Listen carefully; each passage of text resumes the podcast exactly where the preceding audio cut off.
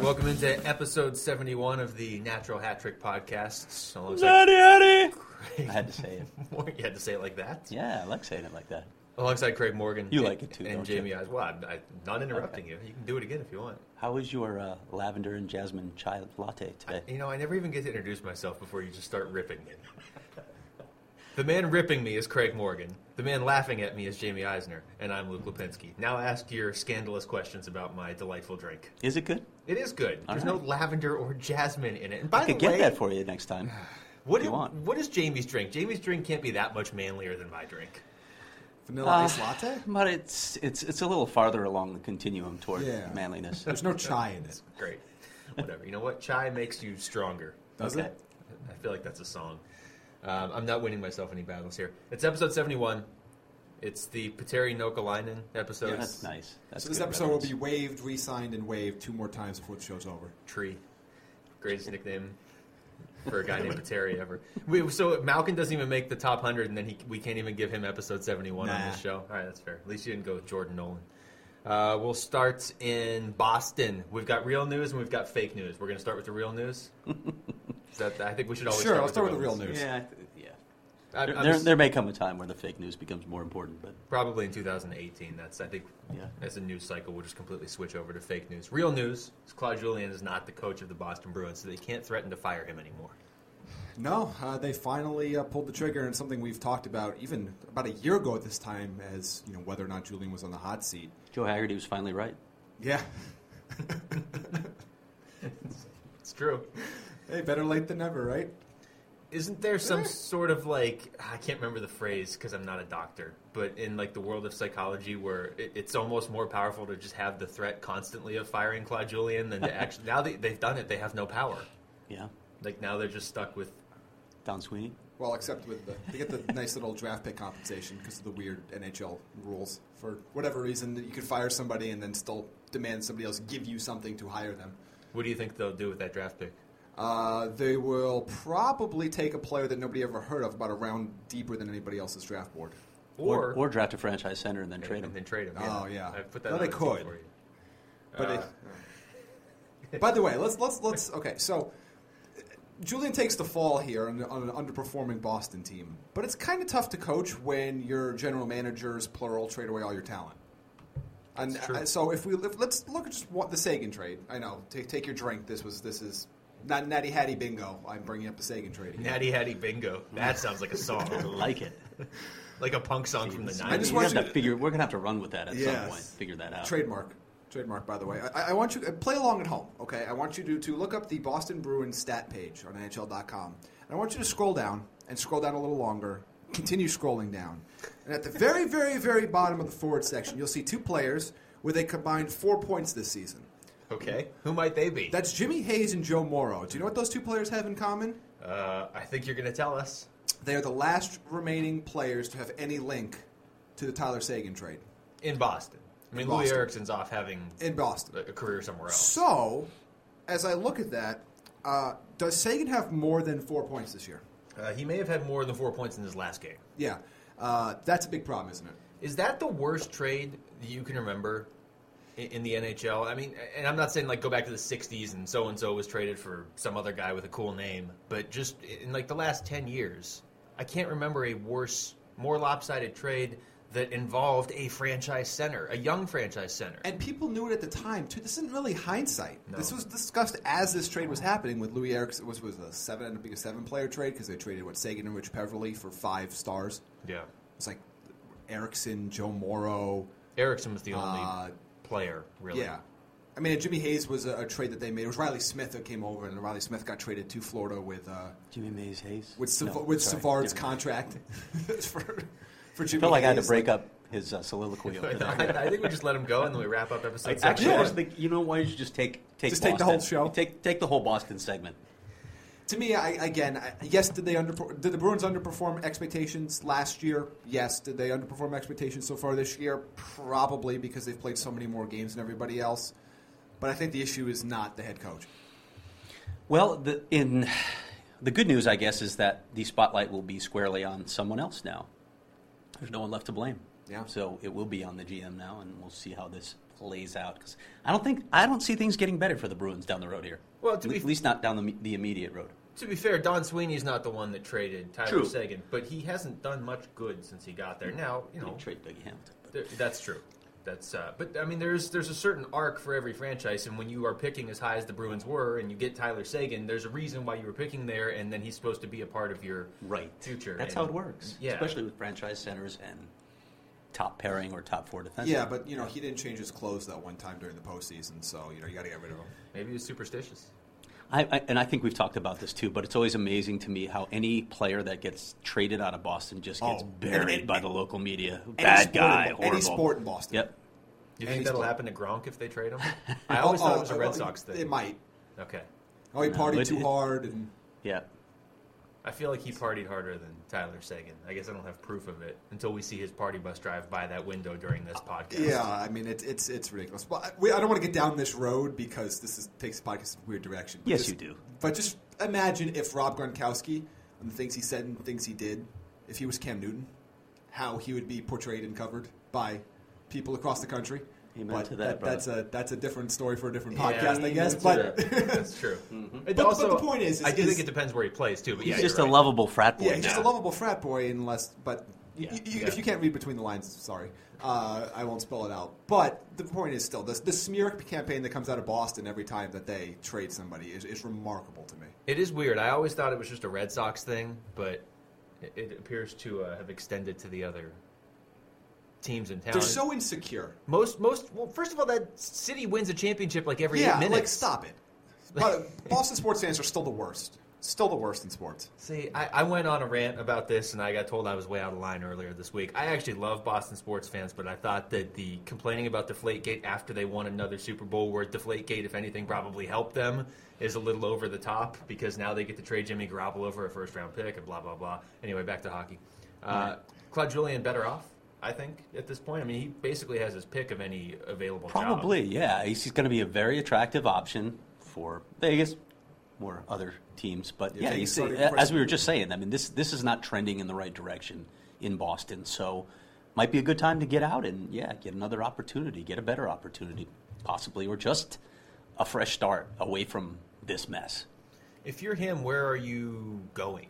I mean, just assuming the, the places that are kind of open right now, like the, the Islanders, I'm going to say is still open, even though Doug Weight has like Oh, the yeah, best Doug Weight's winning on a great percentage ever. Uh, Vegas, any anywhere else that you think might be open in the off season? Like if you're Claude Julien, are you waiting to see what comes open in the off season? I would wait. I don't. I don't see what the harm is. What yeah. What's the rush?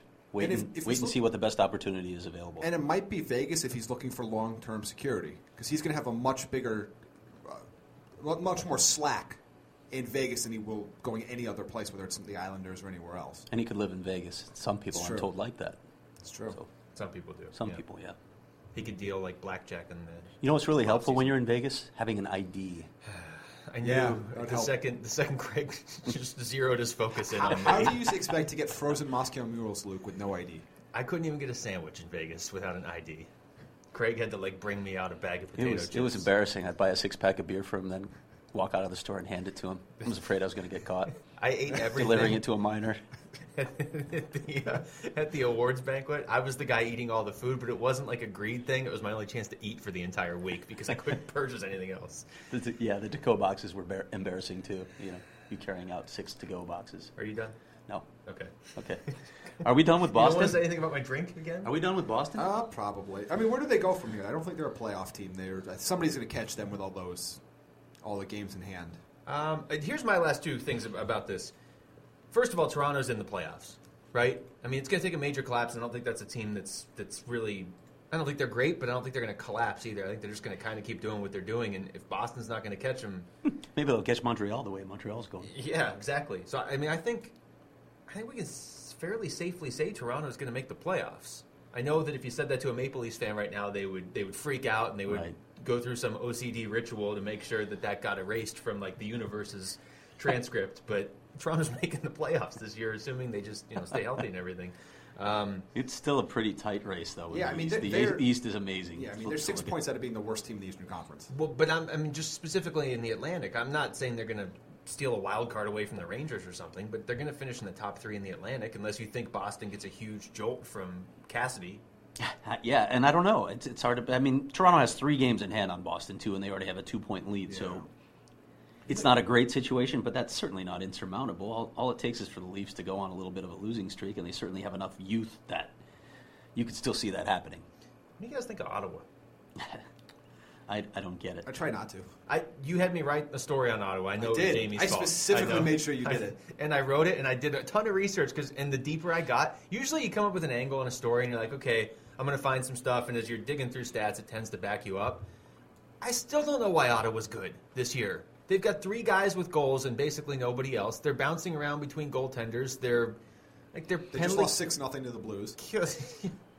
I- right, they're probably a first round exit. What I if finally came up, the the conclusion I came to was they play in the Atlantic, and that's why they're a playoff team. If, I, if I'm Toronto, I am praying that I get it at Ottawa in round one. No, that's going to be a first round series. Like it's going to be Washington and the Rangers, and Pittsburgh and Columbus, and Toronto and Ottawa. I think that's going to be a real series. By the way, Yeah, like- I, I want to see Toronto in the playoffs. I, I like watching And Toronto this is now. what you can see them in the second round. And I think in Probably. Montreal's the better team, but if they keep trending in this direction, or they have a bad couple weeks, or Price gets hurt, I mean, Toronto has an easy, fairly easy path to the Eastern Conference Final. Let's think about that for a second. I'm 100 percent with you. I really am. It, this is why I hate the way it's it's set up. I think that would be a cool story this year. But I, I, I've said this before. I hate the way the NHL playoffs are set up. The four best teams in the Eastern Conference are going to play each other in the first round, and it's going to be that way next year, and it might be that way that the, the year after that. And we've seen it in the Central Division in years past in the mm-hmm. West. These these teams shouldn't always have to play each other if they're really the four best teams in the conference. Yeah, I think there's a strong argument to be made for that. I get the, the rivalries to a certain extent, but yeah, I, I tend to agree. Once you get to the playoffs, you really should be rewarding records more than anything. And I get the rivalry argument, but if you are, you know, Chicago and LA, they kept finding each other in the playoffs. That's why they're a rival. It wasn't that they were pitted against each other in round one every year. Obviously, they're not even in the same division. So, I don't know. Um, By the way, have they established is Vegas definitely in the Pacific? Have they talked about this yet? they haven't. They talked about their name for six months, but they haven't. Vegas? Not Las yeah. Vegas. You mean Vegas. Yes, excuse Yeah, me, Vegas, the Vegas Golden Knights. Is there anything in, in hockey that bothers you more than that, Craig? I talk about it a lot. In fact, i I've was on stumbled over that with Jesse. Spector last night, Yeah. and we talked about that quite a bit. I did mention your name. You know, you brought up Jose Sharks, and I really like that one. I'd actually Well, like to be called. I'd like to play for the Jose Sharks. Well, who wouldn't? It sounds like a like a tequila or something, Yeah, doesn't it? Yeah, well, that, that's going to be Luke's fake name when he Jose fights Shark Freddy again. Tequila. Well, as we established when Sebastian was here, What's the tagline? You got to write the tagline. I wasn't quick enough on that. Uh, Sorry. something about Tequila, circling. tequila with bite. We're circling. I don't know. Tequila with bite. There That you go. works. Wow. See, look at you. I think Marketing we just found Jaime's That's career. beautiful. Do you have one for Lewis Blue? that sounds like a really cheap tequila. No, it sounds like that sounds like a place you go to to buy Jose Shark. I'm going to Louis Blues to get Louis Blues. to get some Jose Shark. All right. Uh, do we want to talk about Montreal now since we've already kind of transitioned to that, and then we'll sure, come- then we'll get to the fake news. we'll get to the fake news that was treated like real news for some reason. Yeah, because make make all of our, our Coyotes followers continue to listen to us until we get to the point where they really tuned in for it. Uh, I think they, they tuned in to hear the dulcet tones of Craig Morgan. Dulcet tones. That was that, that was it. That was pretty fantastic. I, I enjoyed that Oh. uh, tweet thoroughly. By the way, Josh Cooper from Puck Daddy is t- texting me saying we should have him on right now. I think he's joking, but if, If he he wants to calls, call in, I can- I can if he calls, you should just answer the phone. We should have Josh on at some point. We'll get Josh. Did we not have him on at one? Who, No. who we, no, who do we have to do Nashville? We've we've never even had anybody from Puck Daddy on. I don't That's think. true. But I don't watch The Bachelor, and I feel like Josh does. So I feel like I'd have to like watch ten seasons of it. The reason I feel like Josh does is because he tweets about it. So I'm not like making this up. I'm just gonna have to watch ten seasons of, of backlog of, of The Bachelor. Uh, okay, so Montreal, back to back shutout losses coming into this game tonight. They're in town uh, against the Coyotes. I, I, I just, I mean, this team's going to make the playoffs. I think they're going to win that division. They're going to be a tough out in a seven-game series with Carey Price, but they've got issues, and I don't know that that's anything shocking to anybody outside of Montreal. No, I agree with that. I, I, we, we, we've outlined those from, from the start of the season. That, that I think this is a team that maybe plays above its ability, and Carey Price is a big part of that. But lately, three six and two in their last eleven, their their lead over Ottawa and Toronto, as we noted, has slipped to eight points, and the Senators have four games in hand. Maple Leafs have three. I, Did they? This team has to make a move, don't they? They have to do Yes. something at the deadline. But I'm not even really fully sure what that move Neither is. am I. That's a, that's we were we were all wondering Yeah. about this actually because you could see you can make arguments at, at, for for different positions on this team. because they're so streaky. That's the problem. There's a, there are weeks where they just put up boatloads of offense, and you're like, wow, they. This team is clicking on all cylinders. They have Carey Price. They're putting up goals. Nothing to worry about. And then they have weeks like this where they can't buy a goal even from their stars. So what, what do you? I mean, how do you how do you buy consistency? I mean, that, that's that's the difficult part. If if you just go by points per game, not like goals per game, but actual points in the standings per game, uh, they're eighth in the NHL right now. They're behind four teams from the Metro. Wow, four of the top five are in the Metro. So, you know, in a, in a season when there's all these bye weeks and the condensed schedule, and some teams have played three, four, five more games than other teams, that's that's worth looking at because they're not.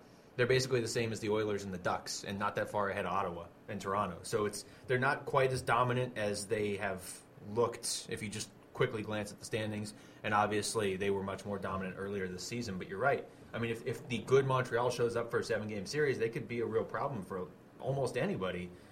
But bad Montreal could lose to almost anybody. Right? They have 21 goals in their last 11 games. 10 of them came in two games. That seems like an issue, That's insane. especially when you just lost to Colorado. That's Yeah. 11 goals in the nine other games. That's not going to win you too many hockey games. No, I mean they, they have the great equalizer in Carey Price, but at some point you're going to have to put goals in the back of the net on a consistent basis. So is it scoring? I mean, are they looking for a scoring winger? I think mean, it has to be We've, we've talked a lot about their center position, but I don't know that you can address that. At I don't know. Yeah, I don't know what's out there for them to grab. The Bruins don't have a franchise center that they're willing to trade at the moment. They could take the Bruins. Beat you what a right jerk! What a jerk! They uh, Should they, so trade Patrice Bergeron. He'd love to go to Montreal. they could take Claude Julien. That's that's the coolest part of the Boston thing. When they fire Claude Julien, now every time Montreal loses, everybody in Montreal is like, eh, maybe we should. Like they basically caused a coaching controversy for their rivals who happen to be in first place. Maybe that's why they fired him. Yeah. just to screw with Montreal. Also, Montreal does not need a reason to have a coaching controversy. They they do it all on their own, just fine. That's true. That's not even like adding fuel to fire. That's just like putting more fire on fire.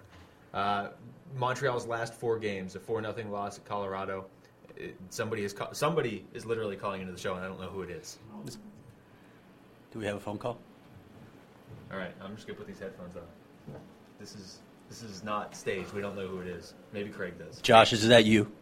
This is Josh. nice. I think this is our first impromptu guest on the Today's Slapshot podcast, It's like a live the Natty Hattie podcast. Are, are you gonna introduce him so people know who he is? Josh, everyone knows who Josh. Do you not know who Josh Cooper is? I people, know who he is. good you, people. All you said was Josh. You didn't say his last name. well, we were just talking about him five minutes It ago. could be Josh Juris for all we know. All right, go ahead, Luke. I don't want to steal your thunder. No, you- this, this- this is your thing. It's Joshua Cooper of Puck Daddy calling in. Hey, Josh, how you guys. doing? What's up, man? Oh, I'm I'm great. Dude. It's uh, probably uh, been a crazy stretch here for you guys, though, uh, since last Friday. I don't know what Uh, you're talking about. I, I mean, I was talking about Larry Fitzgerald going on the ice with the Coyotes. I, I, I have nothing. I mean, that that that was the crazy thing that I thought of. Can you can you deliver that line since you're here anyway? I don't want to steal your thunder, but I laughed I laughed so hard when you said that. Oh, he was like Bambi on ice. I mean, So yeah. true. I, I told the Coyotes that by the way today. They liked it yeah, as well. I mean, he, he, he looked. He, it, it, he normally when you see athletes go on ice, I mean, you could tell that Larry Fitzgerald is a very coordinated guy, but I mean, you could also really tell he had never skated before. And I'm sure the Cardinals were watching that whole thing in horror as he was trying to navigate his way, I guess, through an ice rink. Uh, yeah, I mean, that's it, it's it's tough to skate for the first time, but I mean, the fact that he was able to get off a shot like he did, A one-timer. skating with a one timer. Yeah, I mean that's that's pretty incredible. It shows that he's got some pretty good hands, which I think we all knew already. yeah, we, we kind of did, but Well, and then Shane Doan was not during the one timers, but earlier he was definitely throwing passes intentionally into his skates to see if he could catch them, which is Are you sure that because Tyson Nash was all over him for that, saying put it on the tape, and Yeah. don't don't said no, I have to get him used to playing with me. uh, So Josh, uh, to what do we owe this pleasure? of You calling in?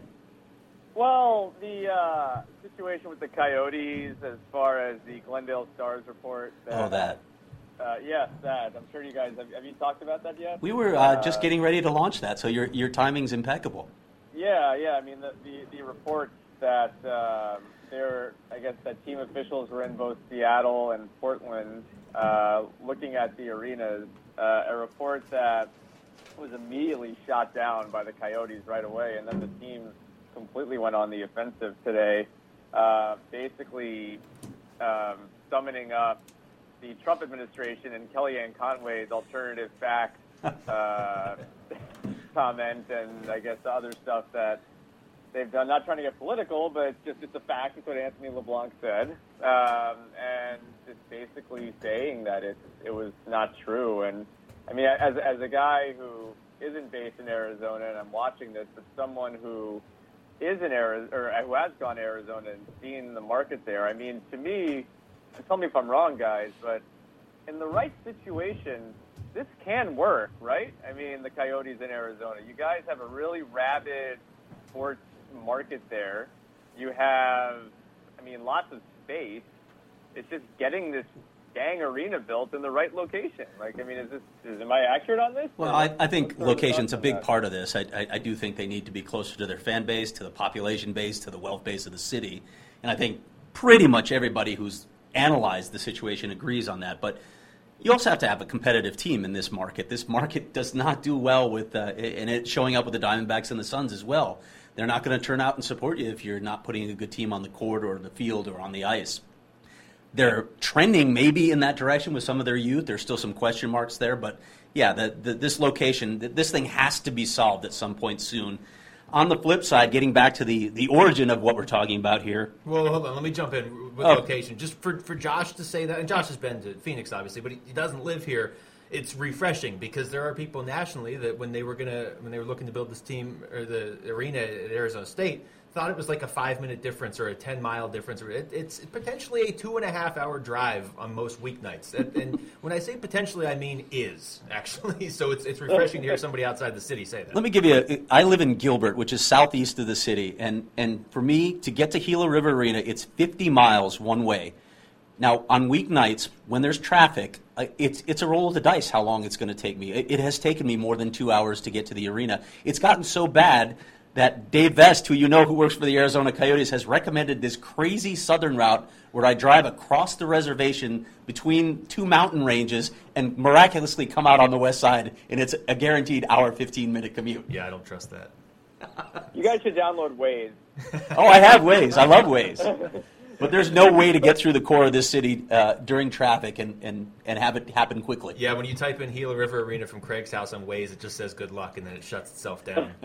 Well, but, and, and that's also that's a Western United States thing too. I mean, I live in Los Angeles, and I mean, you deal with. I mean, everyone knows about the traffic here, but I mean, everything in this region of the country is so spread out, with the exception of maybe San Francisco, that that you have these long commutes, and if something is not in the right location, it's not going to work. And the other thing too, and I think a lot of people, especially in Canada, don't realize, is you guys live in a place that has really great weather during the winter. Yep. And so there's a lot of competition for that that entertainment dollar, not just from other entities around there, sporting entities like the Suns, for example, but also from things where you don't have to pay, like hiking or biking or or any outdoor activities. Because if you're, I mean, it's hard to say I'm going to spend an afternoon game at Gila River Arena versus I'm going to go and sit by the pool in 70 degree weather. I mean, it's it's it's really hard to compete with that as well as all the other sporting entities. It's absolutely true, and that's uh, uh, again the location is a, a key factor there. But then again, having a competitive product is is another key factor because people do have all those choices. Yeah, it's it's beautiful out right now. Do I want to go to a hockey game? Do I want to go for a hike? I have lots of options to choose from. Look, if this team was located around the hockey, the majority of the hockey fan base in this city, and they were winning a playoff series or two every other year, and they were struggling attendance wise, I think it would be a completely different story. But we haven't seen them in the best. Uh, we haven't seen them really get a fair shot. Ironically, ever since they've been here. I mean, when they were downtown, that was great, but you couldn't see half the ice. Um, we're talking to Josh Cooper of Puck Daddy at Joshua Cooper on Twitter. Josh, you you have an interesting perspective here. I've always this uh, this is you're the right person to ask this question to. You used to be a beat writer for the Nashville Predators. Now, obviously, you're doing national writing for Puck Daddy. When you're when you're covering something from a national perspective, like, how difficult is that to sort of sift through what is actual true news and what isn't? Because you're not you're not in every city in the U.S. Obviously. Well, it, it's hard, and and I have a lot of reporters that I lean on in different locations uh, to talk to about news. I, I, I probably should have leaned harder on, on you, Craig, for, for this story, and I apologize. But uh, but I generally try to do that to kind of sift through it, and and generally, I mean, we, we have a pretty good grasp on it, and and this was something. This story about the arena tour was something that. Um, you know that that was done by an entity that was that is a you know a, a I guess I don't know if it's a for-profit. I don't know much about it, but um, but it was a newspaper, whether it was a weekly community newspaper or not. It was a newspaper, so you have to rely on something like that. It kind of went viral with um, Deadspin picking it up and a few other entities as well, and then the Coyotes had to release a statement on it. But um, I guess that's sort of where we were going with this. But I mean, I, I do rely on a lot of what's going on locally. I mean, I know with the Coyotes, I know a lot of people in the organization I ask about it. And, uh, you know, I, I think the biggest issue with something like this is that we've seen so many times, um, you know, the Coyotes come out with strongly worded statements about something and then it doesn't happen or, or something else. I mean, it, it almost kind of felt like Groundhog Day with this. We've, we've seen these rumors of them potentially moving to Seattle. Um, so I, I, I think that you sort of rely on history and what's happened before. And uh, in this case, it was it was an entity that's a that's a newspaper that you expect goes through a uh, fact checking process and a and a sourcing process that you have to uh, go through editorial to to get uh, I guess to sort of pass muster. Yeah, and this, let's be clear, you guys don't have the resources to be checking the verity of every report that that you're that you're putting out there. I, I understand that. I don't think anybody expects that. So yeah, it's it's it has to be frustrating from your perspective to think that you can rely on what we call a newspaper here for, to, to, to adhere to basic standards of journalism that you know that where you can at least report this with some comfort. In this case, I, I'm sure you saw the tweets from Geoff Baker from the Seattle Times earlier this morning. It took him probably all of an hour once once he got on the case this morning to show that the, there was nobody from the Coyotes on the tour. In fact, he, he tweeted the ledger of everyone that went on that tour, and there are no Coyotes representatives on that tour. So, how the Glendale Star arrived at the information it did, I don't know. I can't speak to what who they spoke to or how they got this information, but at this point, it, it looks pretty suspect. Well, the other thing too is if the team really was potentially looking at moving to Seattle or Portland, I don't think Anthony LeBlanc would come out and say what he'd say.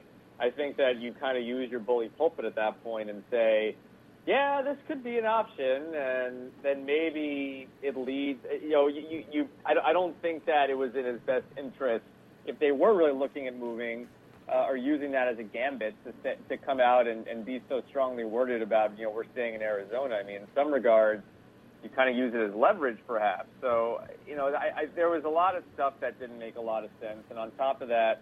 Um, you know, the fact that this potential supposed arena tour uh, happened while they were in agreement with Arizona State that they were going to build an arena with them. And LeBlanc today um, said on it was 98.7. It was 98.7. It's, it's your your station um, that he was blindsided by the news, and I mean it's it all is just kind of confusing. And uh, you know, I know I mean, look, the Coyotes have had their share of issues. Some of it, they've they've done it to themselves. I mean, they're mm-hmm. they're not a perfect organization by any stretch of the imagination, but I mean, it seems from what I've been able to tell that this is something they shouldn't have been dealing with, and especially now with them having somewhat stable ownership and and some inroads in various locations to build another arena, it just feels like like I almost feel bad for them they had to deal with this.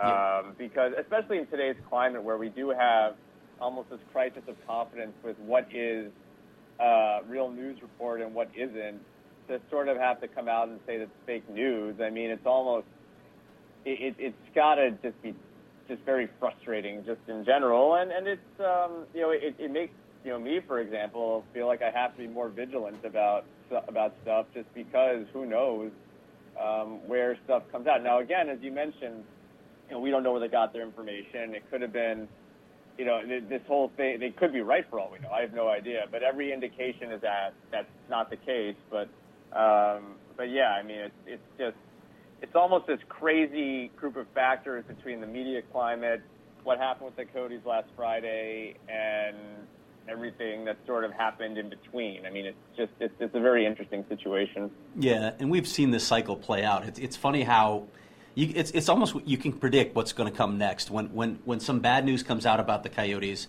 Okay, what are we going to hear next? We're going to hear the relocation rumors. We're going to hear those sorts of stories again. We're going to hear all sorts of other problems, underlying problems present with the Coyotes right after bad news comes out. It's it is you can it, you can almost set your clock by it.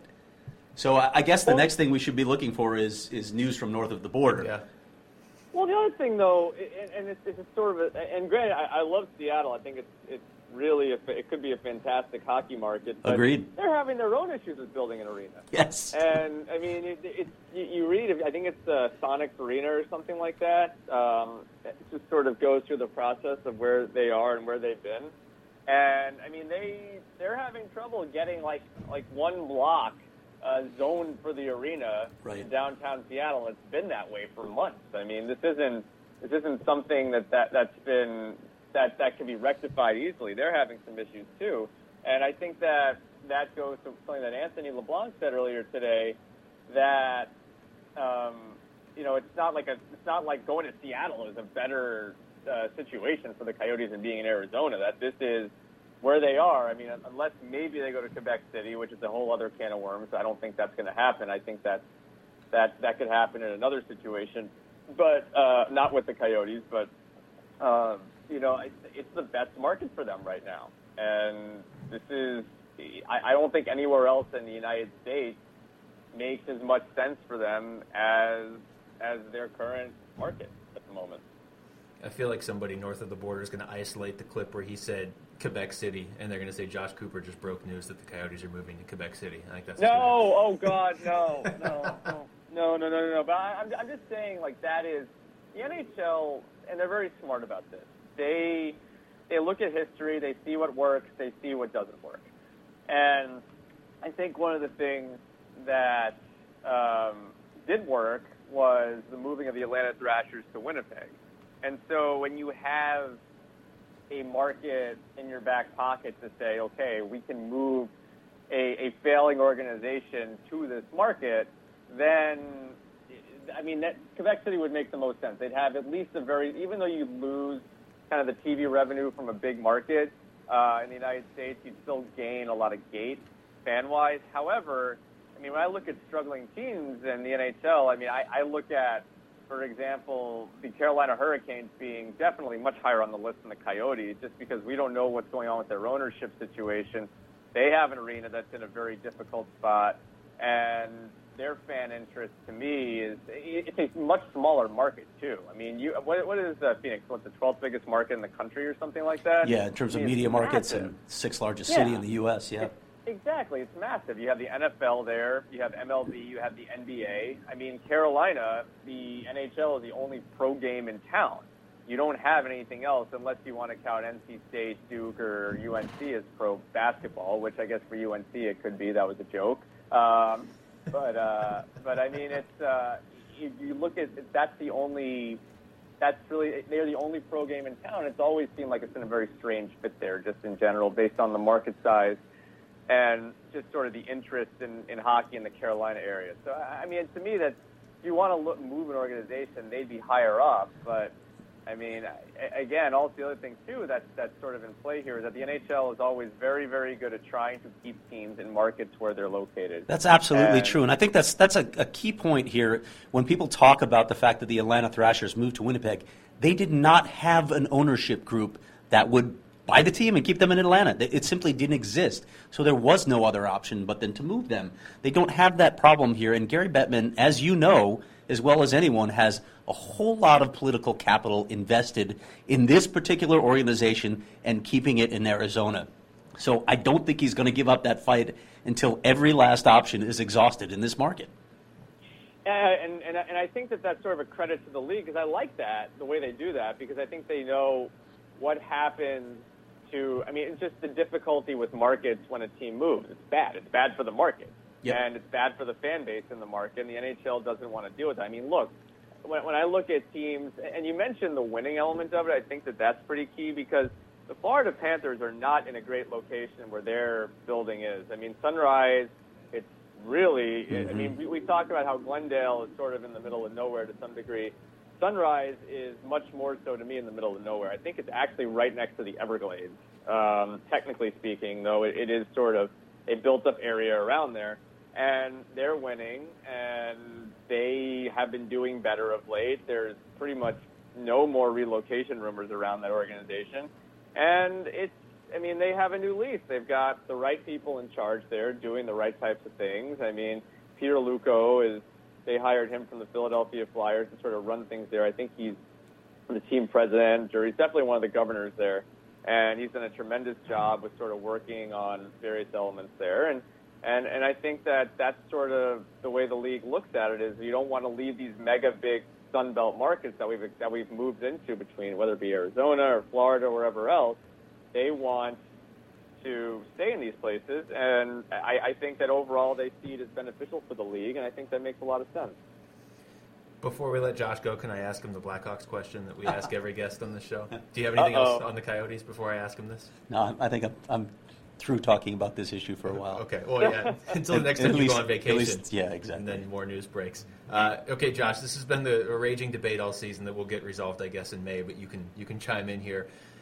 If you look at the Chicago Blackhawks right now, do you see this as a team that's capable of winning the Western Conference this year? Looking at the rest of the Western Conference as well.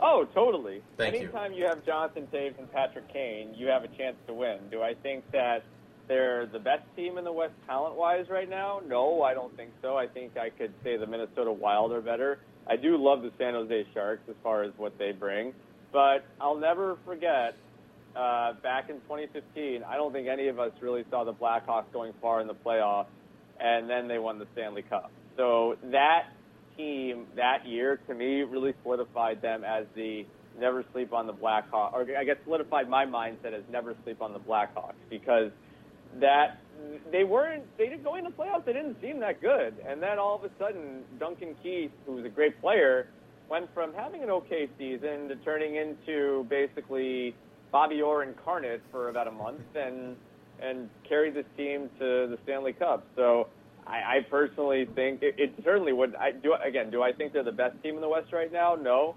Would it shock me if they won the Stanley Cup? Absolutely not. I mean, you know, I I may even pick them coming out of the West. Oh, based now you're they killing me. played. Do you know what's at I'm stake here? Do you know what's at stake what- here? What? If the Blackhawks, who, but, you know, by the way, I grew up in Chicago and I, I have a vested interest in the Blackhawks. I just don't believe And that it's clouding your judgment. Well, I, perhaps. And lately, the uh, the play of the uh, bottom six is, is scaring me because I may lose this bet because they got all their offense in Minnesota from the bottom six last night. I have to wear an Erik Karlsson wig if the Blackhawks make the Cup Finals. yeah, they don't have to win. They just have to make They it just out have of to the make West. it out of the West. And that, that So- that's a whole other story that would take too long to explain the Erik Karlsson Well- wig well, another here's- time. Here's But the thing. Here's the thing, though, and this is sort of the way I look at the Erik Karlsson Drew Doughty debate, which has kind of been shoved aside this year for the Brent Burns crowning as the best defense in the NHL, is which defenseman looks more like a pirate, Drew Doughty or Eric Carlson? That's a great question. And, and really, doesn't Justin Falk look just like Drew Doughty and nobody talks about it? He's looking more and more like it. Like at the All Star game, I was getting confused. You know, when you look at old photos of Drew Doughty, it's like he hockeyfied right in front of us over the years. It's like he. It's almost like he became a mix of an old school hockey player and Captain Jack Sparrow, like right in front of me. Whereas Karlsson is kind of morphed into this sort of more male model type. I mean, Doughty.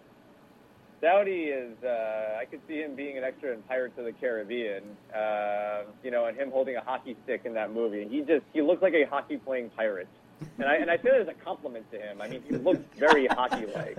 And he's also a, for me, I mean, he's a great quote. He's a good guy to go to in the, in the Kings locker room and really gets the media game. So I hope he doesn't get upset at me. I think that's the highest Um, compliment you can give but- somebody, really. Yeah. Anyway. Should we have Jamie say hi to Josh before we let him go? Yeah. Jamie's actually here, believe it or not. I don't know. Yeah. He was like rearranging drawers. I spent the first ten minutes trying to plug in my headset. He didn't like the feng shui in the studio. Yeah. Hi. Hi. and hi and bye. Yeah. Well, well, one thing, one more thing that's really great about this podcast is that uh, last night I was on a Winnipeg podcast or a radio show talking about The Bachelor, so now I'm talking about pirates. So we, we've now hit run the gamut of things I could talk about. We, Thanks, I, guys. I brought this up before you called in. I, I said if you called in, we were going to have to talk to you about The Bachelor, but I haven't seen it. we have to get Sarah McLellan on this too. The Yeah. two of them can go at it. That's true. You That's a guys are separate much more informed than we are. Yeah. Okay. I would love this. All right, thanks, guys. I appreciate it. Josh, Thanks, Josh. Thank you. All right, take care. Bye. That's Joshua Cooper of Puck Daddy. Again, you can find him on on uh, Twitter at Joshua Cooper.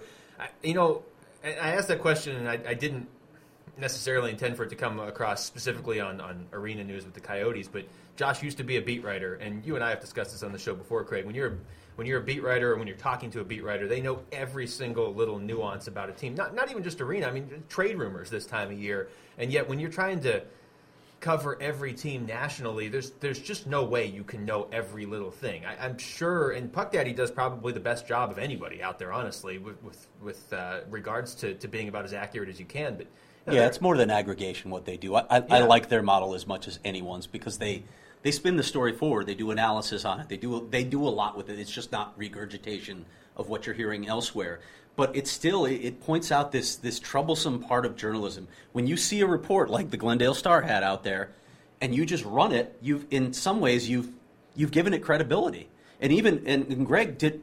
If you read what he posted on it, he said he even said there was a clause if this report is true. Yeah. So he's acknowledging that it might not be true, but it's still, you know, people don't, unfortunately, they don't see that nuance in the story. They see the headline and, and it just gets swept away, and suddenly the Coyotes are touring Seattle and Portland. at a certain point, that's got to be on the reader too, right? Like, Sure, don't we have to evolve as, as readers? If if You're asking a whole lot now. You're, Well- you're right, but but what is your responsibility then as as the company that's providing the product? Okay, understanding your audience, right? We talk about that all the time. Knowing your audience in journalism.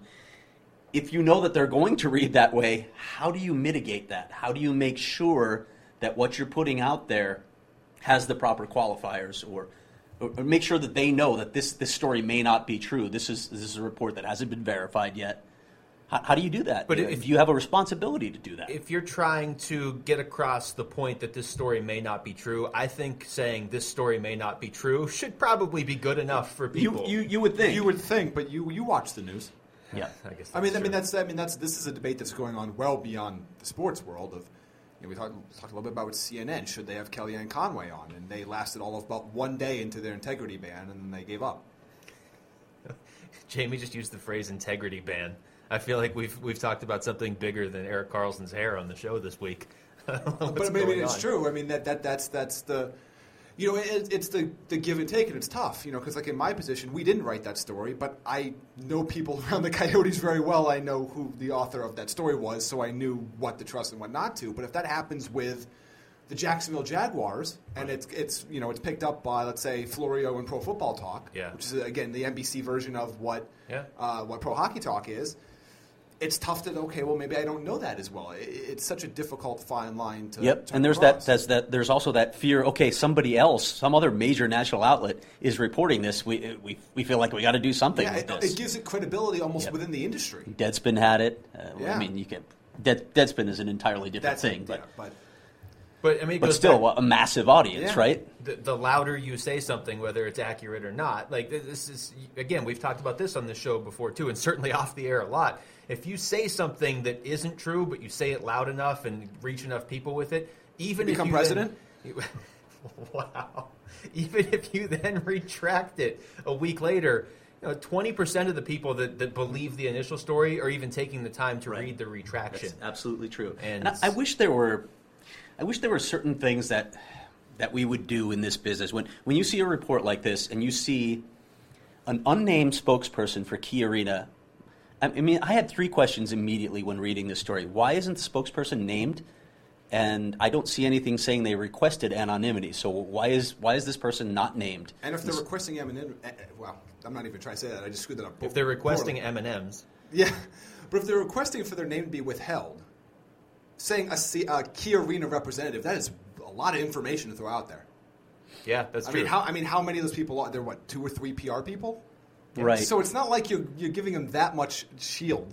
the people that, that you don't want to know if you're a real person can figure it out, Yeah. and, And- your typical reader who doesn't really care. So, uh, so why wasn't the person named? I, Yeah. I, I, that troubles me. And, and with the information that was given out, well, so what? I mean, so what? They, they, they clearly, as, as Geoff Baker from the Seattle Times found out, yeah, they'll, they'll release the ledger of who was on that tour very quickly, very easily. So why would that person be at all hesitant to give their name in that instance? Did they request anonymity and the reporter forgot to mention it in the story? And then let's talk about the time frame. It happened within the last three months. But the source, the, the spokesperson quoted, only said, quote, recently.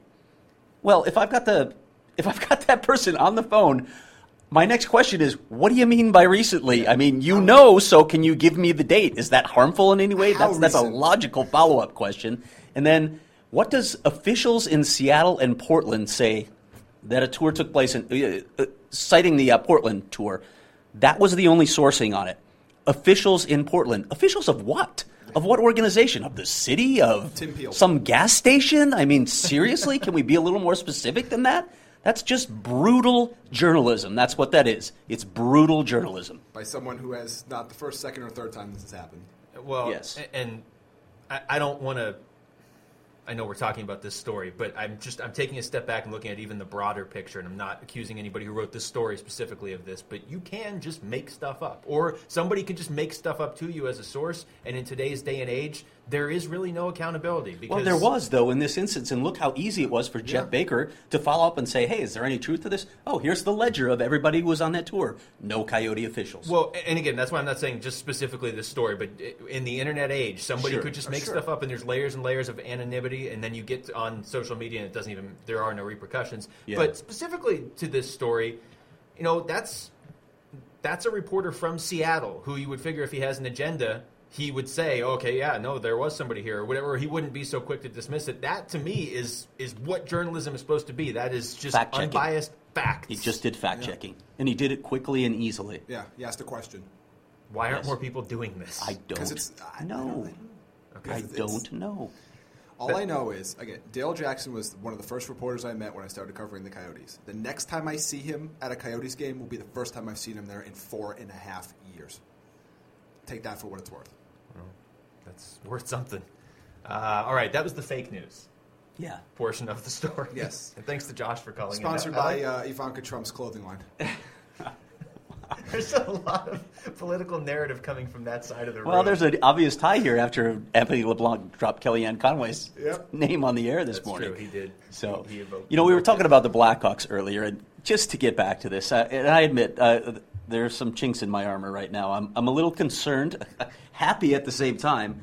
I love That- this that- bet because it's made you. You Yeah, can't even. it's- Enjoy I can't it. decide where. I'm, yeah, I can't enjoy it because I might lose this bet and I might have to wear an Erik Karlsson win. Which I'm not sure how that works on a podcast. Nobody's going to see me. Any, although I'm sure you You're guys will, staring right at a camera. you'll This happens to find a way on. for people to see me. Oh, I'm sure. First of all, there will be a large mural on one of these walls that will be up for a year, and yes, Yeah. everybody at radio stations around this town will have Well, a what, see what happens is we need a picture to replace the Boedker mural that's in the, the workroom. Yes. So we, we need a new one. you just doing a full hair flip with the Erik Oh, Karlsson wow. wig. Oh God, no, no video, please. No, there, there will be video. Don't you worry Oh. about that. Hey, you know what? Before you go off on your Blackhawks thing, Josh brought up the Larry Fitzgerald uh, trip out to Glendale to, to skate, and Craig was there, and I was there, and, And you can read about it at fanragsports.com. Yeah, see, so in a way, Jamie was also there. Um, what'd you think of that? It was fun. I thought it was pretty fun. Yeah, I was just it, it- obviously he, he hadn't skated before, and you said- could tell he he, hadn't skated much. before. Yeah, there was Fitz wasn't like trying to pretend. Oh yeah, I, I got this. No, but first of all, what Shane said when I when I thought about it, I thought you know what he's right because I, I think about everybody that steps on the ice for the first time on ice skates. Yeah, they're hanging onto the boards and they're just walking Yeah. around the arena. Fitz just went right out to center ice, and granted he couldn't move that well, but he could move. And when Shane passed him the puck, you you remembered. Oh yeah, he, he's got a really good set of hands. It, it was it was it's it's unreal. I mean, I would assume most people that are listening to this podcast have been on the ice at some point in their life. But if you haven't, I mean, it's not it's not just a given that you're going to be able to fire a one timer and never on your first time on the ice, or even if, if you've got the hands. Like he's obviously one of the best receivers in NFL history. This is Larry Fitzgerald we're talking about, Right. in case people somehow missed it. Um, you know, even if he can has the hand eye coordination to get the shot off, then you fall. Right. That's that's exactly what I was thinking. That's what happens with most people. If you actually make contact with a puck and it happens to go in the net, as Fitz's shot did, Yeah. yeah, you're going on your butt next. That's what's happening because the follow through throws you completely off balance. You're not used to balancing on skates. And he, he's a size what, 14, 15 shoes, so they had to get him rental skates. Yes, that was great. Apparently, this was his idea. he which- did drop a little shot at hockey players, by the way. I don't know if you heard that. Apparently, hockey players don't have big feet. He did. He did mention that. It was like a Donald Trump comment. But uh, I mean, you, you guys have both been around professional athletes in all the sports, especially in, in the NFL, and he's such a high profile person. I, I don't know. I found it refreshing that he was, if, if it really was his idea, which it sounds like it was, that he was willing to go out there and potentially look like a fool with a bunch of people with cameras. There was like 60 people there taking pictures. If he fell, that picture would have been Oh, everywhere. exactly. You're absolutely right. Yeah. He, he didn't care. Yeah. I mean, Yeah. he didn't want to fall. And, No, and, you know, Craig referenced Tyson heckling uh, Shane from the sidelines. Or When he came over to the bench, me and Tyson were on the bench, and he had this look like he was a five year old on the ice for the first time. He's like, I did it the whole time. I didn't fall, and all I could think was he's three feet away from the boards, and this is when people usually fall their first time on the ice. They think they've made it, but you know, if you're if you're a two foot, or I guess I don't know how, how tall are six year olds? Like two, Yeah. three feet tall, Three maybe not feet two tall, feet. Yeah, that'd be kind of short. If you fall, it hurts. If you're Larry Fitzgerald and you fall, it's really going to hurt. That's right. a big And as guy. Josh just brought up, the Cardinals are panicked at that point. Yeah, oh, yeah. Don't injure. Just please don't injure three, yourself. three days after announcing he's coming back for one more Yeah. time. Tore his ACL skating with Shane Doan. He's out Two, for the two days before his contract became guaranteed. Yeah, a lot of people there holding their breath. See, now the That's- Car- Cardinals and Coyotes can fight about something other than parking. Oh wow. uh, all right. I don't even know where I just like to lump derailing every segment at the very, very end. That's why you're here. It's it's kind of like a transition. Luke segues on hard mode. I have no no segue from derailing to the Blackhawks. I can't figure out how to get there. You got me here? No, can't pick me up. Mm, no, I can't. Okay. I, I think that we're starting to see that you may have been wrong about the Blackhawks. He, I watched that. You said you watched that game last night as well. I, I actually I didn't see the Parise play live. I had I went back and, and watched the, the blown offside. Offside, yeah, it was brutal actually. And it was. an obvious, and every, everybody's acknowledged it now that it was they just blew it. So the Blackhawks probably you don't, you don't know how a game's going to play out, but they they might have missed a regulation win, which means something because they're chasing the Wild for first place in the Central. But when you look at where the Blackhawks offense came from, now granted, Jonathan Toews had a, a really good game and has been He's been better, though. oh, he's been incredible lately, which is another reason to think, wow, if he's turning up his game, maybe they're going to be okay because he's he's producing offensively. But their bottom six, they're getting production. Ryan Hartman has a lot of goals this season. He's not being talked about. He's not going to be in the Calder conversation because he doesn't have the points, but he's got a lot of goals. He's really living up to who they thought he'd be. He's he's producing more than Andrew Shaw was. He's Andrew Shaw's replacement. He's producing more. And I think that's the most encouraging thing. I, I think we all thought you know Toews would get it figured out eventually, whether it's the combination of, of his game versus the, the players they've been putting around him. It's the depth that concerns us both, uh, both in forward and on defense. And if that depth can perform well as Right. the season goes in into the postseason, You've that- got Schmaltz contributing. Yeah. You've got Hinostroza c- contributing. Those were the question marks. Richard Panik. Now, now, if Stan Bowman does go out and make a move, and pretty much nobody believes him when he says he's not going to make a move, it's interesting. Well, he'll make Even Bob move. McKenzie was talking about that as, as soon as that was brought up last night on the air. He just laughed. He said, "Yeah, nobody believes him." okay. I uh, I hate you both so much right now because again, my whole basis to my argument was that the West is wide open. That the Blackhawks were near the top even without Jonathan Toews and Patrick Kane really producing like they can, and that I, none of these young guys, like you said, Craig, are going to win the Calder. But they don't have to. They're going to get better as the year goes on, and Joel Quenneville's the best coach in the NHL. He just might be. I mean, I'm seeing these guys produce now on a nightly basis, and it's it's it's startling to me. I didn't I didn't think that they would be this far along this soon. I And thought the they would have to wait another two months. Yeah, so they got a chance to fine tune it. Maybe maybe you add that left wing, or maybe you add a right wing for Jonathan Toews and move Marian Hossa down to that third line like you'd like to. Maybe you add a scoring right wing. I don't know what they're going to do. I had a good conversation with Eddie Olczyk when he was in town the other night. And as as you know, in addition to his national duties, he's he does uh, color commentary for Comcast Chicago. And and the attitude around there is Stan Bowman has to make a move. It's not the message you can send to that team when you know your cup window is only going to be open a few more years. You need to make these moves. You need to keep going for it. So I think everyone around there expects him to do something. You should actually have to grow your hair out like Erik Karlsson. Not even a wig at this point. If like if they win the cup, you should have to grow it all the way out. Although that wasn't the bet. Um, quickly though on Quenneville because you know he won't win the Jack Adams ever because he's already established himself as a great coach. And he's got all those players that Well, yeah. you can't win. You can't win Jack Adams when you have superstars all over your lineup. But at least at the top of it. doesn't that say something about him as a coach that he's? I mean, there are some coaches that just they can't coach superstar players. It's like Phil Jackson, right? In the NBA, it's the same thing. but now we're seeing the other side too, where half his See team. the other side of Phil Jackson right now too. Yeah, That's true. the Knicks. Ooh. Jamie's eyes just got really big and angry looking. Yeah, because we we were at one point in the right in the heart of the the Knicks issues Yes. a couple weeks back. Yeah. So. We're, we're not at the heart of those issues say, right now. I mean, big with Charles Oakley and Carmelo Oh, no, no, Anthony, no, I and meant Phil FanRag Jackson's Sports was in the heart of Twitter activity. Oh, I meant Okay. FanRag Oh, Sports was in the heart of those issues. Okay. Well, Thank you, Charlie Rosen. that's. Uh, um, no, I forget what I was going to say. Oh, but you know, Quenneville is also showing that other side. He's shown it in the past too, where he does have a lot of rookies in, in his lineup. You know, if if Joel Quenneville wasn't the Blackhawks coach, I wouldn't have taken the stance of he's going to get these rookies up to at least the level where they're able to supplement those that star talent. But we're seeing both sides of what he's done. I mean, if that team, I know that the Jack Adams doesn't take playoffs into account. But if that team has the best record in the Western Conference by the end of the year, which I don't necessarily think they will, doesn't he?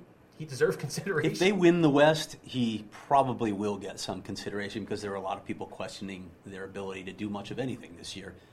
So I, I think he'll get consideration. Will he win? I don't know.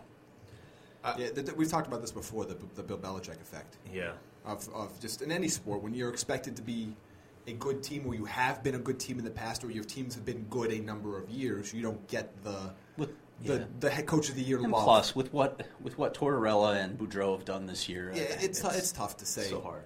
But he should be in the conversation. You mentioned Boudreau, and that was the other half of that game last night. And obviously, Chicago won in overtime.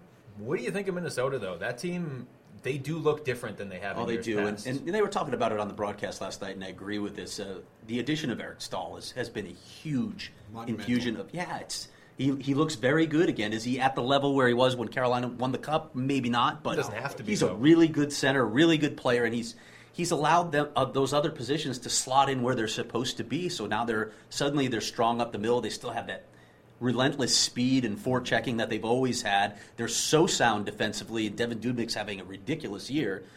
They have to be considered a threat, even though you've got the Minnesota Wild history and, of course, Bruce Boudreau's Game Seven history.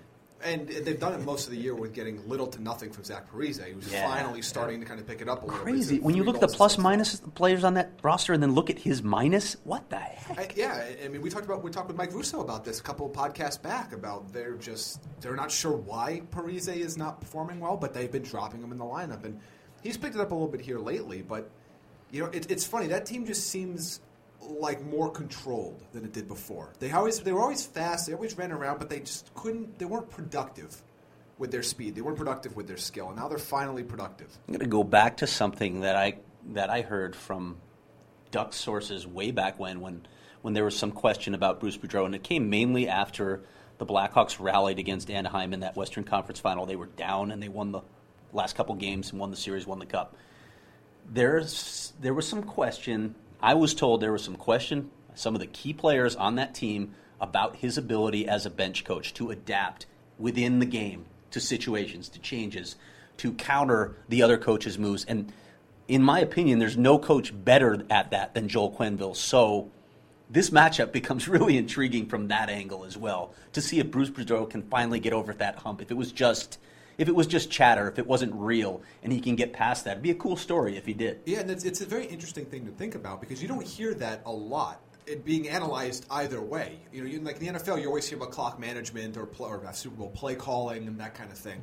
You don't really hear Passing when all you have to do is run and you win the Super Bowl. Okay. exactly, but but you don't hear much about in the in the NHL of how does this coach adapt in game. How does this coach when they're especially when they're on the road? How Mm-hmm. do they match up their lines? How do they how do, when there's a line that's getting eaten alive out there? How do they mix things up?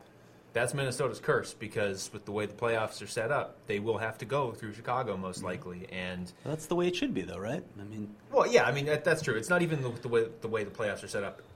It, if you're going to get to the Stanley Cup, you're probably going to have to go through Chicago in the West. And Oh, so, yeah.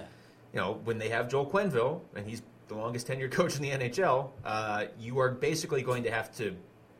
You're going to have to be more talented than them to beat them, and I don't know that there's a team in the West that is right. There- You're going to have to be on your toes too, coaching, and that's that's going to be an interesting thing to watch because Joel is, and I've, I've watched it. I obviously watch a lot of their games, but he's he's just a master.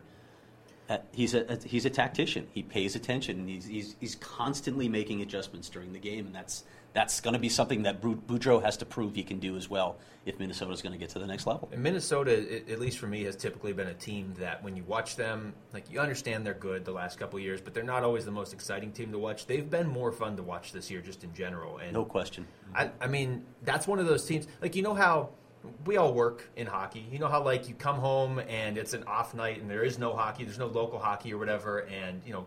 Craig's married, and Jaime's got his Alabama wife that we, you know none of us have ever seen, and they're like, "Hey, you know, there's no hockey tonight," and then your response is, "I'm quiet. I want to watch hockey. Watch some of the other games." That's one of the teams now that I will I will flip on. Like Columbus has become one of those teams. Actually, Winnipeg for me is one of those teams because they're a fun team to watch. If it's not your favorite team or the local team, I think Minnesota's on that list now. And it's funny, those three markets, when you mention those three markets, people be like, what? But you're absolutely right about all three of those teams. They're all entertaining teams to watch. And I'm the same way with those three clubs. I'd be just fine if I saw a Minnesota Columbus Cup final this year. Oh, yeah. It would be incredible hockey. And that's what I'm looking for from an entertainment standpoint. It'd be great. I don't want to watch some slogfest. Can I say something crazy? Okay. How's this different than normal? Can I say something specifically crazy? And it's, Unusually crazy. it's it's been well documented on the show that I like the Penguins. Oh, do you? I hadn't heard. And this is not at the expense of the Penguins. Obviously, I prefer the Penguins win the cup. If they don't win the cup this year, I kind of want to see Ovechkin win the cup. I can see that. I feel like, well, yeah, I know, but that's like supposedly blasphemy if you're a Penguins fan. Yeah, well, you, you can you can reach a higher plane. Yeah. Oh, well, look at that. I reached a higher plane. I've never had a problem with the Capitals. It's always been the No, Flyers. it's- Yeah. and with all that they've been through too, it'd be yeah, it'd be a nice nice cap to his career. Yeah, and no I, pun no intended. pun intended. Mm, look at I that. just- I really didn't intend it; just came out. I just don't That's the want. true magic I just the want show. the narrative to go away. I just want the Capitals, the Ovechkin narrative to go away. Yeah, And we want Carl Putnam to stop suffering. yes, to that too. Stop texting us angry tweets. Yeah. Can you text And me Carl tweets? suffering. Yeah, eh, that's that should be the, the hashtag on Twitter. End Carl suffering. I like the, when it. the Capitals I get into the go- second round. might I, I don't with want the Capitals to be what the Sharks were seven years ago. I, I, I don't want that to happen. I just because I, 'cause I think, especially for because of uh, where Alex Ovechkin happened to be born, yeah, that legacy will be extremely adversely affected by him not winning a cup. he, he was born in that country that only has Malkin produced has- four of the greatest hundred As you talked ever. about, Malkin has two cups. Aren't we not one of allies now? Hundred best players ever. I can't tell. Yeah. The whole Everything- thing's gone away. everything's a The whole blur story's at vanished, point. by the way. I don't know why. Interesting. Hopefully, his podcast doesn't vanish now because you said that. Mm. Uh, no, I just I think if that narrative specifically following Ovechkin around, I know there are people that they look at him and they're like, well, you know, so and so's better, and maybe he doesn't deserve to win a cup because he doesn't do this right. There's plenty of players in the NHL that have won cups in the That are last flawed? 10 years. Yes, he's better than 99% There are- of them. You mean they're perfect players? You, you don't have to be perfect to win the cup. Apparently not, but he Yeah, does. no. I, I'd like I to see it too. Washington would make me happy if they won a cup. I'd love to see Minnesota and Columbus there. Any of those teams. I like watching them play too. So Yeah. I want to watch good hockey. If my team's not in it, I want to watch good hockey. The reason I bring up the Capitals is they're outscoring everybody by 73 goals every night. Mm-hmm. Does this feel any different to you than last year did? To me, it kind of does because they started doing this later. So maybe they are heading towards peaking, even if it's not the right time, just before the playoffs. I just feel like there there have been so many capital storylines of- Yeah. during the regular season over the past 20 years that I don't know. This might just be another chapter. They, they just have to do it. Just do it. They just have to. do Again, it's almost nothing they do for the rest of the regular season matters Completely agree. in terms of the way or, people. or the playoffs. Yeah. They, they, they have to get there. They have to get to the cup finals. yeah, they have to. you don't think if they just beat Pittsburgh?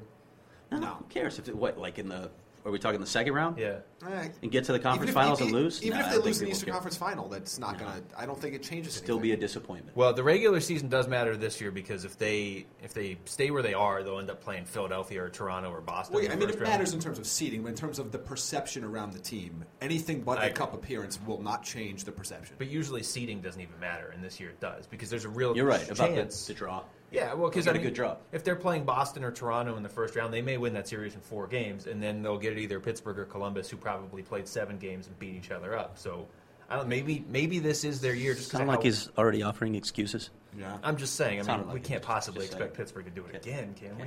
Well, it's funny. I'll be writing about that. Oh, really? I hope to, anyway. If, if anyone will talk to me from any NHL team other than the Coyotes. I was going to say something mean, but I'm not going to because I'm. You know. I've reached a higher plane. Went for a, an interview with Shea Weber today, and Shea Weber wasn't available. And oh, by the way, they changed the practice time and didn't tell me. Well, that's why you were here early. All the uh, French-speaking reporters knew about the time and change. Well, maybe the I'm press just saying. release went out in French. Maybe, uh, it didn't come to me at all. They didn't. They didn't like the Colombian reporters. See, that's it right there. It's prejudice. Uh, before we wrap up, the uh, Coyotes and Avalanche are the two teams that, that we know probably aren't making the playoffs unless like something insane happens. Are there other teams at this point? Now we're what two or three weeks away from the trade deadline. Jaime's raising his hand. Are you going to say Detroit? You don't have to raise your hand. It's okay. Vancouver. I'm very confident about it. Okay. okay. Let me reword the question They're for you. what seven points back now? Yeah, they're seven points don't back. care if in they're Dallas. one What's- point back. God, is Dallas Dallas just isn't going to figure it out this No, year. are Dallas they? is not. I guess I know. I know. I've been beating this drum now for a month, but they're not. That team. That every flaw that team has has gotten worse. How much? How much do they miss Alex Goligoski? It's very strange. He hasn't been an All Star here, but their defense is not the same this year. He was much better there. Like I mean, they Their Klingberg hasn't been isn't that good either. either. banged up No. all year too. So it's I, I just hurt, I, I don't yeah. know how to read this this season. That's so just decimated by injuries, and he, even when guys come back in the lineup, you, it takes a while to get the chemistry back. It's I, I don't know how to read the season for Dallas. I'm not ready to judge them yet on this season. I'd, I'd like to see them play healthy. Then again, some of those players we're talking about are older players who aren't going to be around. Yeah. So I, I don't. I don't particularly love where that team's going. I don't. I don't see a light at the end of the tunnel. I don't like, oh, if they just hold on till this time, this next year, this prospect, they'll. I mean, they they they still have a massive goaltending problem, which good thing they're not spending a ton of money on, and defensive problems and injury problems. at least they have and- Tyler Seguin.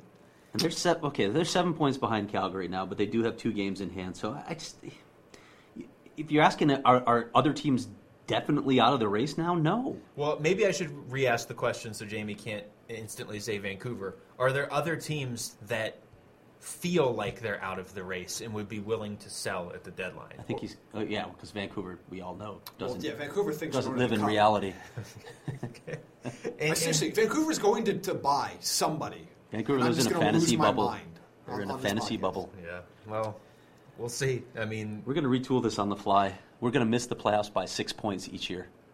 we're going to have the what 12th pick in the draft every Yes, year. It's going to be great. The- We have the all these team I'm- contracts we can't. The team I'm a little bit curious about is what Carolina does. Because how long are they going to stick in this not quite good enough to make the playoffs, but they're always the trendy pick to make the playoffs before they actually do something? Well, we need some clarity because they're four points out of a playoff spot with two games in hand on that team, and yet they're in last in the Metro. So at some point here over the next two weeks, we need to get clarity in the standings. That's a team I think could buy even if they're not in the top eight or nine. Carolina, Yeah. Buy like a player that they're going to keep beyond this year. Yeah. Four points back. It's amazing. It- and their disparity between home and away is ridiculous Yes. with that team. Oh, oh yeah. it's absurd. They have the worst road record But in I, the I don't, Eastern I don't know that any of these teams. Maybe, maybe Detroit has made that determination If that they're they're not going to be a playoff team. I, I think Detroit, of all the teams, that that's probably the team I'd identify as a team that's that's out of it in the East. Yeah, if they're smart, I think that, again, I just there's no need. The playoff streak doesn't mean anything. Trying to win a cup means something. And lo and behold, the rumors of the Blackhawks talking to the Red Wings are out there. Uh-huh. Well, so if you're Detroit, are you trading Thomas Vanek? I don't think the Blackhawks want Thomas Vanek. But then if you're Detroit, why would you trade other players that are I don't relatively know. young and I signed? don't know why are why are names like Thomas Tatar and Gustav Nyquist Well, Gustav on- Nyquist is out there because he's not as good as everybody thinks he is. Like he's not. He's he's a fine player, but he's the king of shooting percentage. And he's not going. He's not going to be a first line player. Jaime no matter doesn't how, like mu- guys how, how much Gus. people want him to desperately be a first line player, it's not happening. So you wouldn't play him with Jonathan Toews? if I'm t- playing for one season, yeah, it's one thing. But they're playing they're playing third liners with Jonathan Toews, so I don't know if that's a fair comparison. It's an upgrade for what they're currently doing. It probably is. I mean, actually. Chicago's a different side. If, if you're saying, hey, hey, I'm going to get this player to play with Toews or Crosby or Kopitar, I mean, that's a little bit of a different scenario versus I'm going to get this player because I think that player elevates other players on my right? team. Yeah, he's yeah. Rather than being a complementary Yeah. piece and a Tatar, guy who can, can just quite get. score and give you speed, which obviously he can do. Tatar, I don't quite get, but they've always kind of hated him a little bit. But beyond that, I don't know. I, I, think we have to wait even longer. Yeah, and we're getting close. It's crazy. I mean, Tampa Bay can't do anything. got three weeks.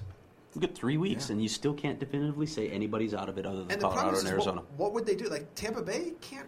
I mean, aside from Bishop, what are they going to? They can't really give up anything, and they're going to have to write this off to, to Stamkos, and that's prob that's going to be their excuse. Although they have bigger problems than that. Oh. Their players look like they've never played with each other before. It, that- it, Tampa's the one that I'm going to be really wrong on this year if they yeah, miss the playoffs. I thought they were going to the Cup. Eh, Well, and We'll you know, like last place in the one. East. you take a step back and you look and, and you say they they made the cup two years ago. They were a goal away from making the cup last year. So maybe there's some just attrition that gets to you and you don't make the cup this year. But you should still be a playoff team, and You that's what's going to shock me. Last place. And Right, you should be yeah because Stamkos is out of the lineup. You should not be in the last no, place. in the Stamkos that conference. line last year, and they almost they almost won the Eastern It- Conference. it's, it's, yeah, it's definitely beyond that. They- They can use that as the excuse, but it's definitely Yeah, beyond. they need that. help on their blue line. I think Yeah. everybody agrees on that. Somebody other than Victor Hedman and Stralman need to yeah. Let me to be impact players. two things on Tampa before we wrap up. One, I think Jaime kind of hit on it. If you're if you're Tampa, at this point, don't you have to just sort of pull the plug and see what happens if you trade Ben Bishop? If he's not going to be your goalie anyway, trade him for something else. Lean on Vasilevskiy. We'll see. uh, Sure. You have to go all they, out. They, they might have to, uh, but you know, we talked. To, I don't know if he said this on the show or something. I had a conversation with him, but Roy Cummings has talked a lot, and they're according to the people he's talking to with the Lightning, they're not all that sold on Vasilevskiy either. So they're kind of caught in this situation where they don't really love what their goaltending situation looks like now or in the near future. the other aspect with Tampa, and I was not going to bring this up on the show, but I've heard it on three different shows in the last two days. Is there any chance they would legitimately fire Jon Cooper? I've heard that brought up three different times. I, I've heard that too. I think that's crazy that would be after. one of the dumbest things ever. I mean, I know so Julien's out there, wouldn't it? I mean, one season, you after all that he's done, it would be incredibly And after all reactionary. he's done with a lot of those players from the minors up. I mean, he's got a long history with a lot of those mm-hmm. players and a lot of success up until this season. They made the cup two years ago, and if it's not for a weird bounce that Bryan Rust puts between Bishop's legs, they make the cup last year too potentially. And you're going to fire him this no, year? I, I think that'd be crazy. But Boy, Vegas would have a, a whole lot of options. yeah. Uh, he would instantly Actually, be my he would first be my top choice. Yep. If I'm Yeah. going to deal with a, a, a half young, half veteran team, I mean, I think Cooper might be my top choice. Josh Cooper or Jon Cooper? Well, we'll see both. Okay. Josh. By the way, is Buffalo ever going to be good ever? No, I don't No. think so. I looked at that and I. No. Is that the team with the most raw talent that has that cannot put anything together? It feels like it. I mean, there's other teams. You know, people will look at Dallas and say they're not putting it together, but they did last year. They just didn't win. Yeah. The con- Buffalo hasn't done anything. It's very strange. They're just hmm. not doing anything. Jack Eichel's back. He is back, and I mean he's a point producer, but is he is he a guy who elevates a team? I'm, I'm not sure. We're he sta- is. I'm starting to wonder. I feel like that team's not even on TV on the center ice package. I never see Buffalo play. Yeah, in fact, you're you're right. I, I don't either. I don't think I've I don't think I've seen them play. I think just every couple days somebody updates the standings and they're like Buffalo has Oh, played. Buffalo, yeah, they're they're Oh, still, yeah, in they're the still in the league. league. They've played three more games. They got two Till more points. they get demoted to you know if this were Premier League. They'd be in the AHL next Yeah, year. yeah.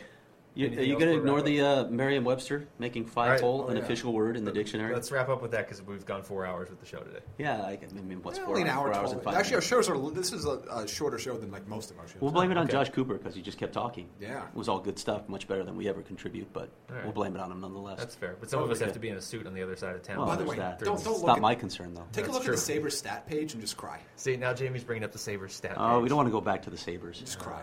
I mean, it's, it's sad. All right. Aside uh, from like Rasmus Ristolainen. if I'm gonna if I'm gonna start O'Reilly. crying, you guys have to. Ooh, that is. Just pretty- look, I mean, I mean, look, who's the impact player on that team? my gosh, Evander Kane is second on the team in goals. Yeah, but has never has, has like a quarter of an assist. It doesn't make any. it doesn't make any sense though because they, they went out and got Kyle Okposo, which I thought was a good move, and he's been good. He's got 17 goals and 17 assists. I mean, he's been good enough. Yeah. And yet they're not. Yeah, really good with John Tavares. Yeah. wasn't he? So the Islanders could use somebody like that. Maybe they should uh, address goaltending at some point. It's funny as you look, looked in this. Okposo, Islanders could use somebody like that. Yeah. Ryan O'Reilly, The Avs could use somebody like They that. could also could. use an arena. Oh, Oh wow, here we go again. we don't want to go there. We need to call Josh back. Oh. Islanders arena. Wow, what a mess. Anyway, Merriam-Webster has made five hole an official word in the dictionary, along with more than 1,000 other words. I think this was done Tuesday, actually. Okay. Which leads us to the long forgotten Lapinski list. Oh yes. Which other hockey terms should be added to Merriam-Webster's? I don't feel like Selly or Unabridged Tendy version. should be there quite yet. Yeah, get, uh, more like shortened words versus like an actual like phrase. What about Natty Hattie?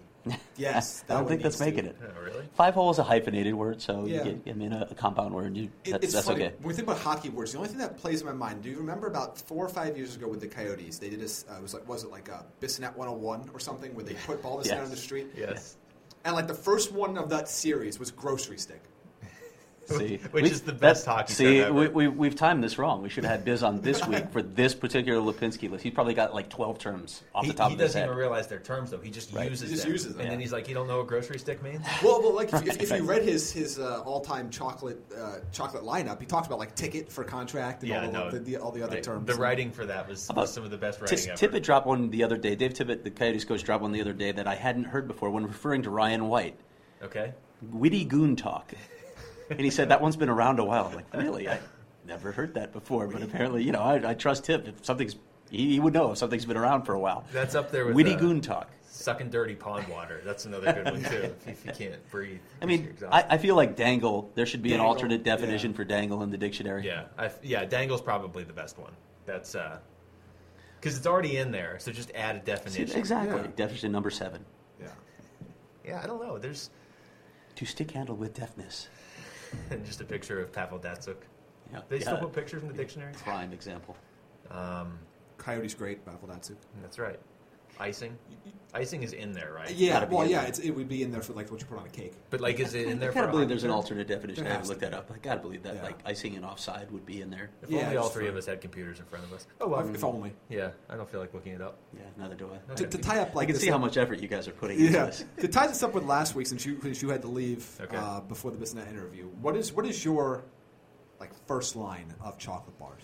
Because we didn't get your part. I, I believe you see you missed it because I called Snickers the David Krejci of chocolate bars, I, well, and good. you know I thought it was great, and so did Biz, by the way, humble brag. um, But you know, I, it's not like I didn't go back and listen. Peanuts, eh, peanuts and chocolate for me. Any kind of nut and chocolate, I'm done.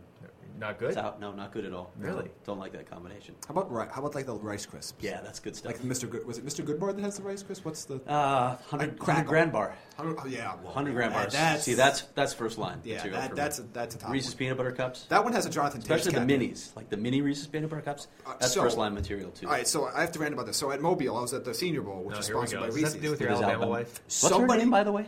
What? Jamie. What's her name? Her name's Oh, that's Jamie right, it is spelled Jamie. It was That's Jamie, right. remember? It's brilliant. Somebody stole my chocolate fo- my chocolate Reese's football from the press box.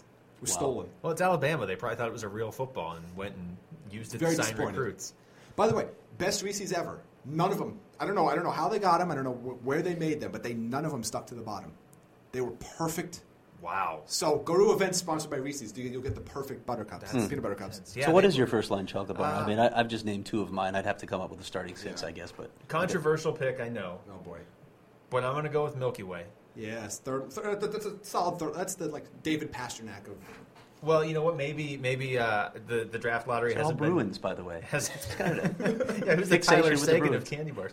Um, you know, the draft lottery hasn't been kind to me, so I may need to play Yeah. Milky Way a little out of position on that top line. Yeah, and that's just the just way it regular is. Milky Way, or like do you have a No, regular. Milky Way Midnight or whatever No, they call not it? Milky Way Midnight. Actual Milky Way. I think you do put Reese's peanut butter cups up there because that's a different sort of That's player. just- well, that's, that's probably your first defensive pairing if you think about it. Oh, now we're on D. Oh Okay. no, I have Milky Right? Way on the You got- you got two in Center, back and- center or wing? It's not Alex Burmistrov playing out of position. Well, probably. I mean, where else would you play Alex Burmistrov? I feel like though? you, need could him play to with Milky skill. Way at center if you had to. Okay. But I'm more comfortable with it on right wing, Okay. and then Reese's peanut butter cups on left wing. But like a lot of teams Who's in the NHL, middle? I'm still looking for my first line center. Ah, Yeah, see. even though they've invented But, that but who are you game playing there in the meantime? Who, who's the Martin Hanzal that has to be your first line center because the rest of the team does not have one? All I can think of is Three Musketeers, and I don't want it there. So No, give that's me some the other, worst. give That's me the some other names. You don't Give like me, Three uh, Musketeers? No, that's that's my Biz, least favorite. Biz doesn't. chocolate bar. Well, actually, Biz actually said he liked it. It was the his but- partner. but he said it did was soft. said He it did was say it was soft, soft. soft. I like Um, the fact that it's soft, but in this case, it's, sometimes that's Doesn't work good for a center. Yeah, I, I don't know. I need a, a more. I, I need like a list of candy bars in front of me to really accurately go through with this. But those are definitely my two wings on that first line, and I will have an answer for you. in My first line center. Who were your guys' first line centers? I don't know what I ended up picking for the first line. Oh, center. that's good. Yeah, ask me a I don't question. remember. let me I know probably answer. have the hundred grand bar. In the Yeah, that has to be up there. It's- It's a the little bit the name everything. works too. It's a, it's a, that's a two-way candy bar. It really is. Yeah, I mean you'll get a 200 foot game. In fact, you get two pieces. What Yeah. about Twix? Should I go with Twix? Well. Twix are the Sedins. We, we already established this. Oh, Yeah. okay. Daniel They- Sedin is left. You can't is, uh, separate them, so Yeah. Daniel Sedin is right true. Twix, and it's, Henrik it's, it's left complicated. This is tough putting this you, lineup together. you really you have to eat them together. I, Both bars both at the same the time. Right Twix. Twix You're, and yeah, left I mean, Twix. you're forced to buy both bars at the same time.